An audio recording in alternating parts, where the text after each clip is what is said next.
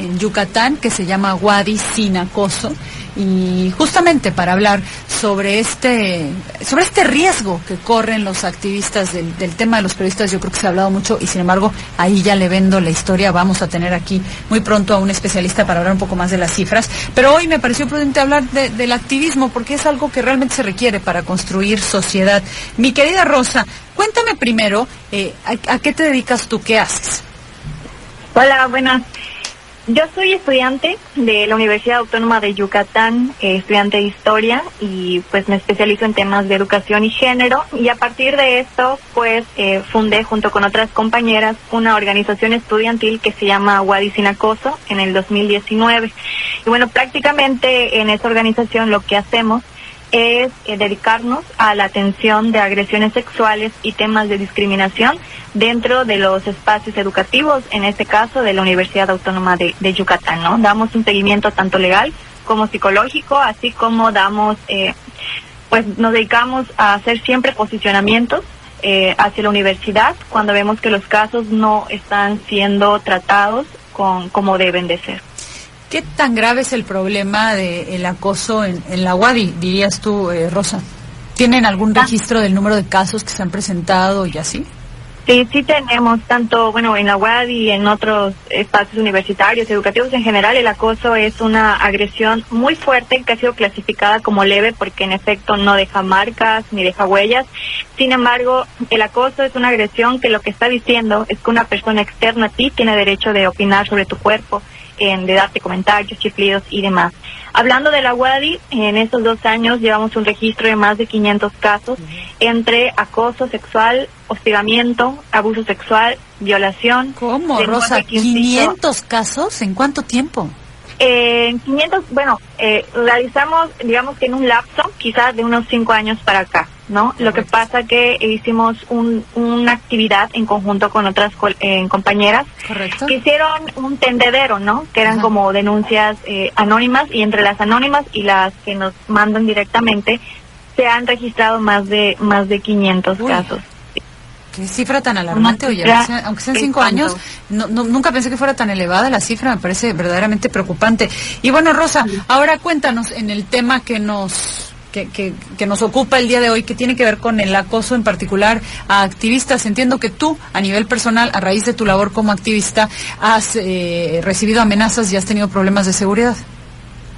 Es correcto. A partir de, de mi labor como como activista en este tema de las agresiones sexuales en la universidad y precisamente en el marco del registro de los 500 casos que hoy día tenemos, eh, pues se tocaron y desafortunadamente eh, denuncias hacia profesores, estudiantes, autoridades universitarias y a la hora de que nosotros lo expusimos a través de las redes sociales, pues eh, justamente en ese espacio eh, me agredieron, eh, digamos, violencia digital, eh, mandándome mensajes en donde decían que me iban a agredir nuevamente con una agresión sexual. Yo fui víctima de una violación hace unos años. Y bueno, la amenaza fue que lo iban a repetir y que también me iban a, me iban a asesinar si yo no lograba detener eh, las denuncias en la universidad.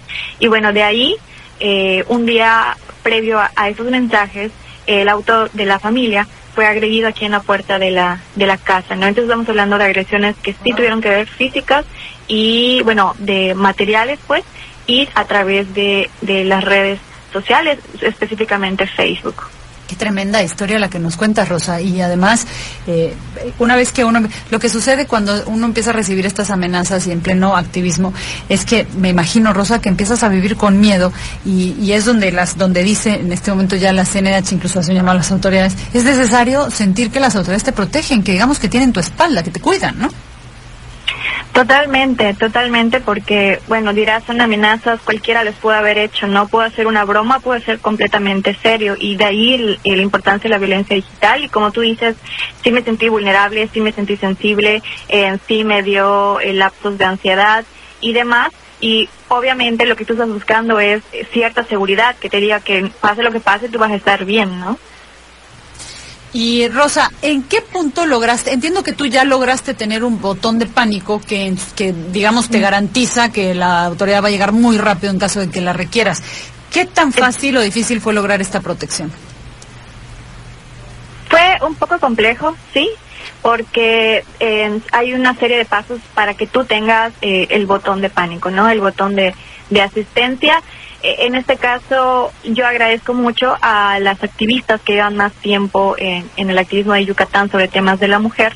Ellas fueron las que eh, hicieron una rueda de prensa y en esa rueda de prensa eh, pidieron protección, porque digamos que a nivel estatal me dieron protección de 30 días eh, de que una patrulla iba a vigilar mi domicilio, pero solo estuvo un día en la puerta de mi casa y desapareció. Luego eh, pasó de que empezó la pandemia y las autoridades quitaron la protección a todas las activistas, o sea, ya la policía no nos protegía y entonces fue cuando eh, me hicieron contacto con el mecanismo de protección. Sin embargo, fue un proceso muy largo de correos que te enviaban cada seis meses, cada cuatro meses y eso fue muy cansado. Eh, hace, tengo el, el botón, lo tengo en el mes de enero, un año, casi un año después, me dieron el botón. O sea, a mí me agredieron, digamos, en marzo Dios del 2000. Eh, 20, ajá, y hasta enero, finales de enero del 2021, yo pude tener eh, el botón de pánico, que es parte de una serie de mecanismos que te dan para tu protección. Y, pero, y año y medio, cuando estás en una posición vulnerable, o sea, recibiendo, dices, amenazas, y ya después de haber sido víctima, año y medio sin protección es una eternidad. Imagínense la cantidad de cosas que pueden pasar en año y medio a los activistas, porque pues estamos hablando en este momento contigo, Rosa, cosa que te agradezco mucho, de verdad, que nos dediques el tiempo. Y hay activistas, pues en todo México, luchando por una variedad de causas y de verdad que son héroes y además son indispensables para, para construir un México mejor. Qué tremendo, ¿no? Que se tarde tanto en que, en que logren una protección. Pues sí, e- en realidad es muy complejo el tema porque estamos hablando de personas que en realidad no tendríamos la necesidad de estar pasando las circunstancias, ¿no? Que Claro. estamos tomando el papel y la responsabilidad eh, de, de trabajar, ¿no? En favor de, de- de garantizar los derechos de las personas cuando no debería ser nuestra función, como tal ya la deberíamos de tener. Y en este caso sí, eh, creo que la pandemia, eh, el que nos mantuvo a todos en casa, de algún modo me ayudó para no entrar en un estado de catarsis. Pero sí, ir a la tienda, el abrir mis redes sociales, el que me manden una solicitud de amistad, el que alguien me salude de afuera o una llamada, para mí ya me genera un, un estado de ansiedad de no saber quién me va a marcar, en quién me va a enviar un mensaje y demás, ¿no? Qué tremendo. Pues mi querida Rosa, te agradezco, te agradezco de verdad mucho el tiempo que nos dedicas. Estoy segura de que vamos a platicar nuevamente eh, porque queremos eh, sumar a tu agenda. Así que gracias, Rosa, que tengas bonita tarde. No, a ti, buen día.